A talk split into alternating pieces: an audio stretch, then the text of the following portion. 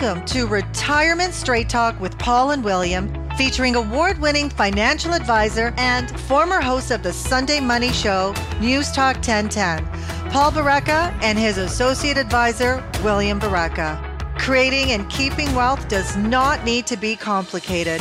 Paul and William will cut through confusing and contradictory financial advice to give you the real facts to help you invest better and enjoy a worry free retirement. The views and opinions expressed in this video may not necessarily reflect those of IPC Securities Corporation. This podcast is for informational purposes only and should not be relied upon as a basis for investment decisions.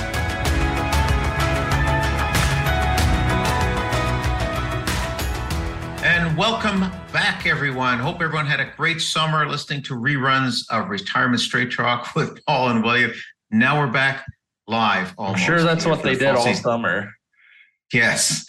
And we are announcing this is episode number 37 of Retirement Straight Talk with Paul and William. I'm Paul Baraka. I'm William. And we're here to talk about we're changing what we're doing in terms of, of retirement straight talk with Paul and William. Before today, we had shorter episodes of about 10 to 15 minutes each. We didn't think it really gave us enough time to get into the topic, to get into a little bit more meat on each topic. So, what we're doing now moving forward is changing. We're going to move to 25 to 30 minutes per episode and doing them every second week. So, we can spend more time getting involved with these very, very critical uh, issues to help you moving forward.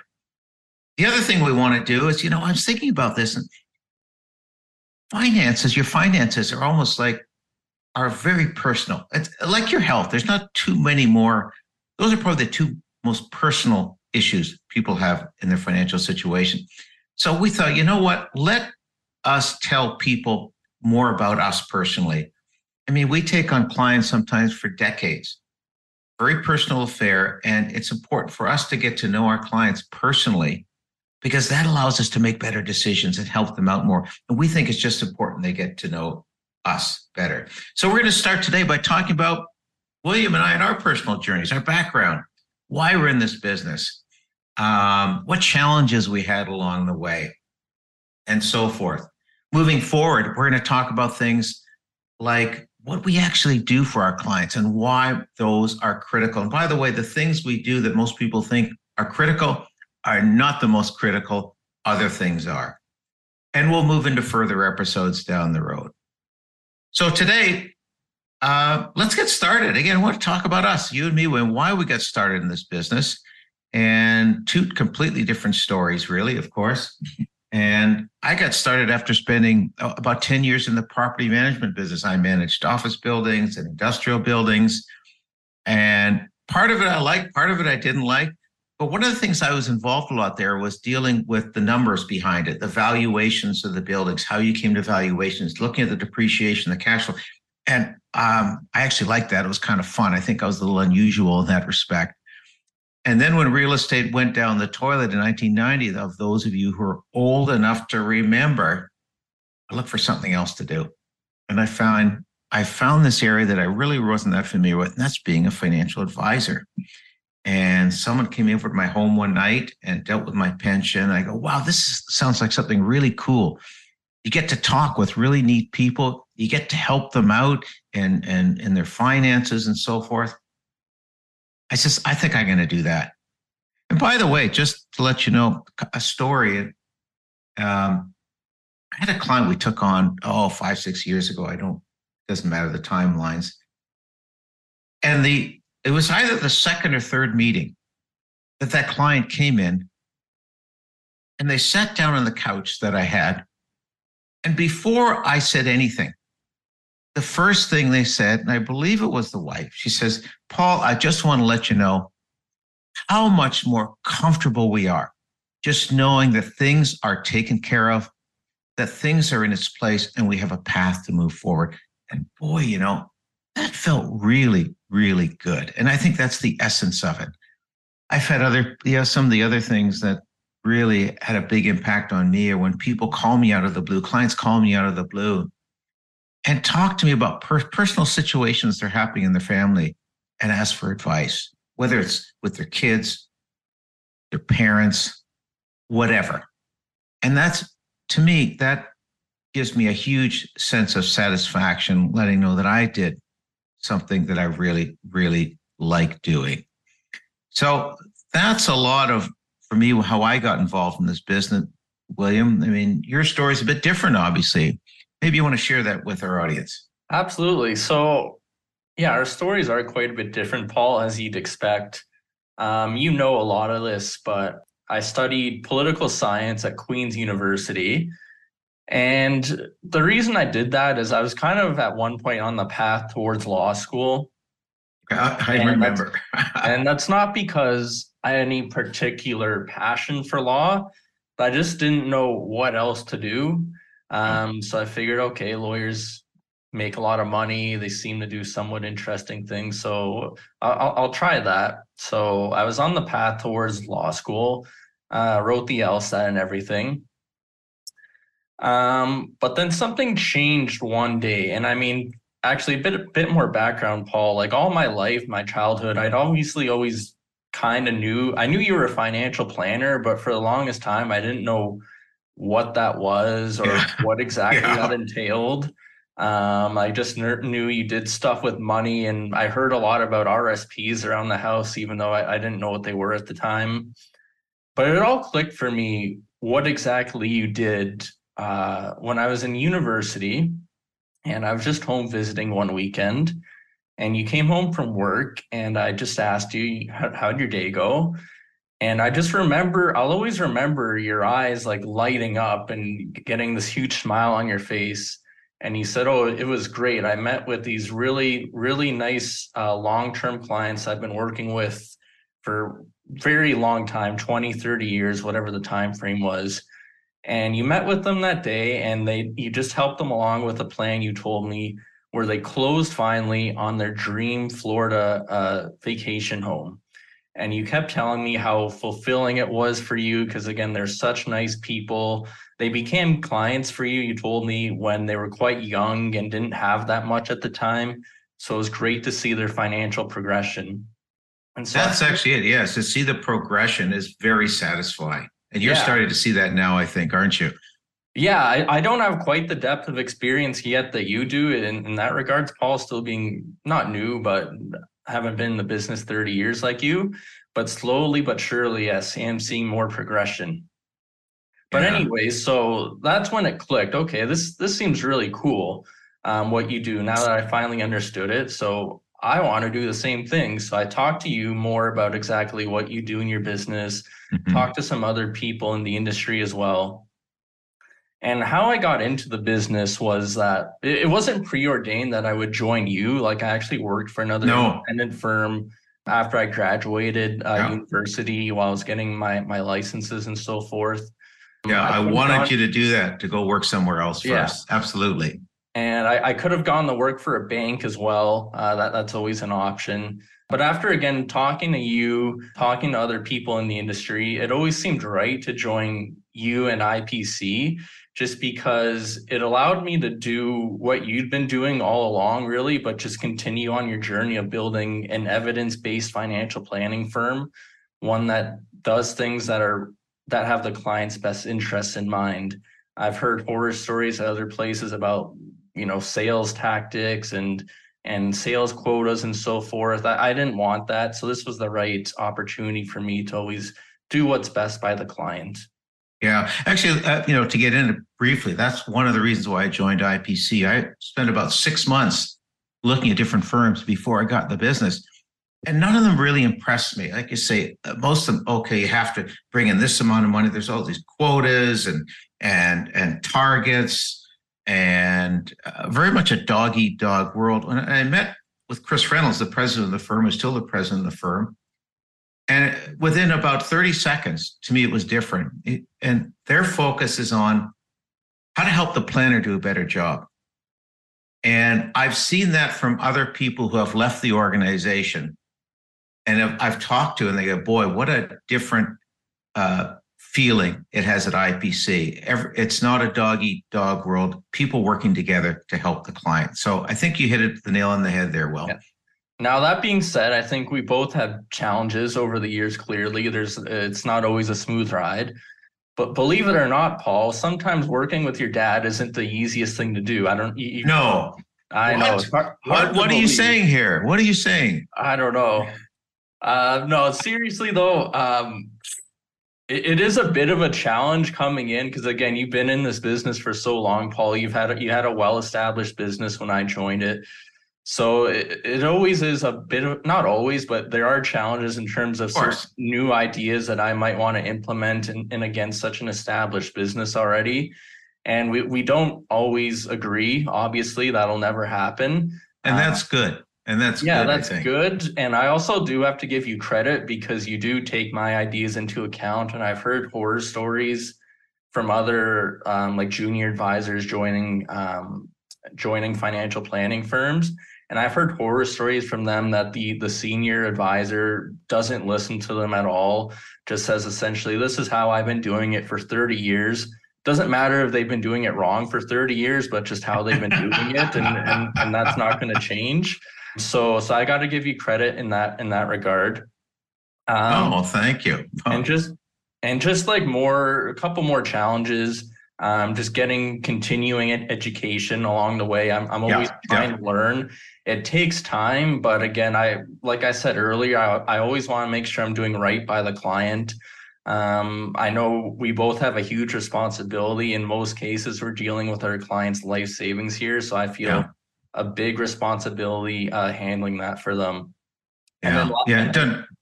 Yeah, go ahead. I was just saying, you know, you've done a, a very good job. But that's not what we're here to talk about. Um, we're here to talk about challenges. Yeah. Anything else on the challenge front? Because I've certainly got a few that I've had over 30 years doing this. Last one I just wanted to mention is, um, and I guess this is the difference from working at somewhere like a bank or being an employee for for another advisor. Um, being a business owner has its just own unique challenges um, working long hours, whether it's weekends, nights. Um, you have to wear a lot of different hats. You don't have one specific role. You're kind of all over the place. That's been a big challenge as well as I've kind of learned and adapted more. Um, but I think uh, the positives pay pay for itself. So I, I wouldn't trade it for anything yeah. else. So for, uh, for, if I'm looking at the challenges I had along the way, well, the biggest one is when you start in this business, you start with nothing you don't have a desk, you don't have a client, you've got nothing, and you're starting from scratch. And I guess sometimes some people call me like a, a bull in a china shop. Uh, at the time, I said, "Look, I got to make this work. I got a family to raise and so forth." And I just did everything to make this thing work. And of course, I'm still learning. You know, the older you get, the more you realize you need to learn. And that's still really the case in this business, especially as it changes. But yeah, starting out, the biggest challenge, starting out from scratch. Well, how do we get darn clients? And I memorized, I spent two weeks over the Christmas holidays memorizing a basic financial planning discussion that I got from Chris Reynolds. And I memorized it. I had my old VCR sitting down the table and I I'd write everything down word for word and I memorized it. And then I went out and did seminars. And I started doing seminars in public libraries and we'd send 10,000 flyers out. This is a long time ago. And you get people there. And I never forget the first one I had, which was at, at a, uh, up near Avenue Road in Wilson. And I had about an hour presentation. And of course, the first time I did it, I forgot about three quarters of it. So after 20 minutes, I was done. I'd forgotten half of it. But anyway, the more you do it, the better it got. And of course, those of you who know me, then we got involved in, uh, we did lunch and learns at in businesses. That was fun. And then we started doing radio work back in the, I think 1997. And that, that was a lot of fun. And that's really how we grew our business. But again, even that, the challenge is how do we how do we how do we communicate to people value and how do we communicate to people how to do things properly? Because there's so much misinformation everywhere in this but there's so much noise. And if i was not in the business will i would be confused. You know you watch this guy and this guy or this person says this thing. Then someone in some other media outlet says the exact opposite what do you do So that became really one of the challenges too is how can we take take com- often complex issues and simplify them so that and this has happened a number of times to me where people say to you, you know what, Paul, thank you so much. I understand this now. I get it. And when someone says that to me, that very much gives me a sense of satisfaction. So again, more challenges as time changes, everything changes. Where you recommend people put their money changes, the tax laws changes, the products changes, the technology changes. Um, we got a lot of help from IPC, but again, because we're independent, unlike someone working at a financial institution, a lot of it was left up to us for myself and my team at the time. And uh, William, of course, is a massive help in that area. So that's that's really a lot of the challenges we had, and it, it never ends because uh, now with technology, things can change over a few months. Tech new strategies, new this, new the other thing, and we have to. William and I, we have to stay abreast of what's going on and help focus people on what's actually important and to clear out the clutter, the noise. It's in our business. Maybe I shouldn't say this, but it's been called financial pornography. A lot of the absolute silliness that is in the media today about people talking about financial issues. So that's most of the challenges. And how did, you know, how did my background shape what I do? Well, the, the, you know i thought about that really the biggest thing is i come from an entrepreneurial family my father had three businesses since he was very young his father had a business. His father i never met. He passed away before i was born my grandfather. He had in the 30s an italian had a shoe repair shop on bloor street. And i'll never forget because my brother still has his own shoe repair knife but we come from a family of, of entrepreneurs, and I guess it kind of stuck on me because I, I find it uh, fun. Uh, I don't know if I'd be very suited towards a nine to five type job working with a financial institution or anyone. So that's probably the biggest thing in my background that changed and helped, uh, uh, you know, modify my approach to how I do all this. Anything, Will, that you want to add at this point? No, just lastly, I mean, I don't want to end on on somewhat of a negative because I'm I was just going over my challenges earlier. Um, yeah. In spite of all the challenges, it, it has been extremely fulfilling. Kind of like what we alluded to earlier, where the story about the family buying the dream vacation home in Florida, which is what kind of inspired me to get in this business. And I see stories like that all the time now working in this business, whether it's parents able to help put their kids through through university without yeah. any debt sending them or helping them out with a down payment for a home uh, new yeah. retirees taking a big dream vacation um, after they retire um, lots of different examples like that which just makes this one of the most fulfilling jobs I think I could ever have. So it's not without its challenges, but but but it's really it's a really cool job to have. Yeah, I give uh, our, our listeners and those watching an example of the financial noise that we see. Right? I don't know. I I go for better or worse. I spent some time on Instagram, and there's noticing the last six months. There's a whole host of different advertisements for real estate investments, projecting 15% a year return, 20% year return, 25% per year. I think another one was 65% return projected over three years. And boy, you're going to hear that and you go, wow, that sounds fantastic. Wow. But people don't real I see it immediately. What are you buying? Well, first thing you got to realize you're buying a piece of land that someone's hoping to build a building on and hoping to make a profit all of this stuff is speculative, hugely speculative. An easy way to figure out that, if it sounds too good to be true, it probably is. If they're offering projecting 15% return, if returns were so high, why don't they just go to a bank, borrow the money, and keep the profit themselves? Well, I can tell you why that doesn't happen. There's only two reasons that I can figure out. One is the project is so risky that the bank would want to charge them such a huge uh, interest rate on the money that much more than the 15% they're projecting, it's easier for them to go to the public and say, we'll give you 15%, because that sounds like a massive number. Or the second reason is the project is so speculative that no one's willing to give them any money. So, it, you know, the old adage works here wonderful. If, if it seems too good to be true, it probably is. And I'm watching these ads, Will, and I'm thinking, how many people are thinking, oh, this is real estate. Uh, real estate is easy to make money. Is absolutely. The other thing they don't realize this is uh, what they call offering memorandum products, and that means your money's tied up for years. If you put your money in this, and you can't go back a year later and say, I want my money back. They're going to say, well, no, it's in the project. Maybe you'll get it back another couple of years. We'll see. We'll see when these things sell out, if they sell.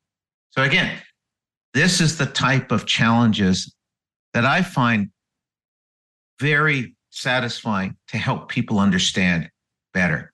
Understanding what they're doing, the risk of what they're doing, trying to get rid of the noise that is so common right now uh, in terms of financial issues, because finances are very, very, very uh, personal situation. What's right for you is probably not right for your neighbor, probably not right for your brother Sam, or probably not right for too many other people just like you. So I had to throw that in there because I'm kind of passionate about this, Will. I see these ads and I go, oh my gosh. And uh, by the way, when I say that, I'm not making any type of a of a judgment onto whether these are good or bad type investments. All I'm stating is they're making a big projection. There's a reason behind it, and this is the reason. So there we go. Anything so, else you want to go over today, Paul, before we wrap it up? No, I think that's that's pretty good. So again, this is our first episode of our new longer segments. We're going to do every couple every two weeks rather than every week. Uh, the next one we're going to talk about. Hey, what do we exact? What do we do for our clients? What do you and I do? Uh, you, me, and Vicky. What do we do for our clients?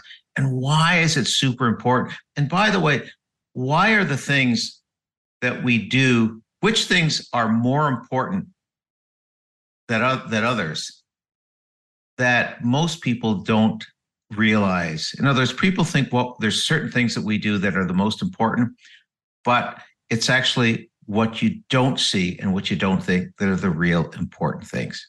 Okay. So with that being said, thanks everyone. You can like, uh, share, and subscribe to our show. Or for even more valuable insights, you can visit both of our blogs at uh, westendwealth.com connect with both of us on LinkedIn, or you can uh, follow me on Twitter as well. And you'll find links to all those uh, in, in the show notes below. Great. Hey, we'll see everyone in a couple of weeks. This podcast was brought to you by West End Wealth Planning, an award winning wealth planning practice catering to small and medium sized business owners and to those looking to create a worry free retirement for themselves and their families. To learn more, go to westendwealth.com. Don't forget to rate this podcast and subscribe to Retirement Straight Talk with Paul and William by going to Apple Podcasts, Spotify, or wherever you find your podcasts.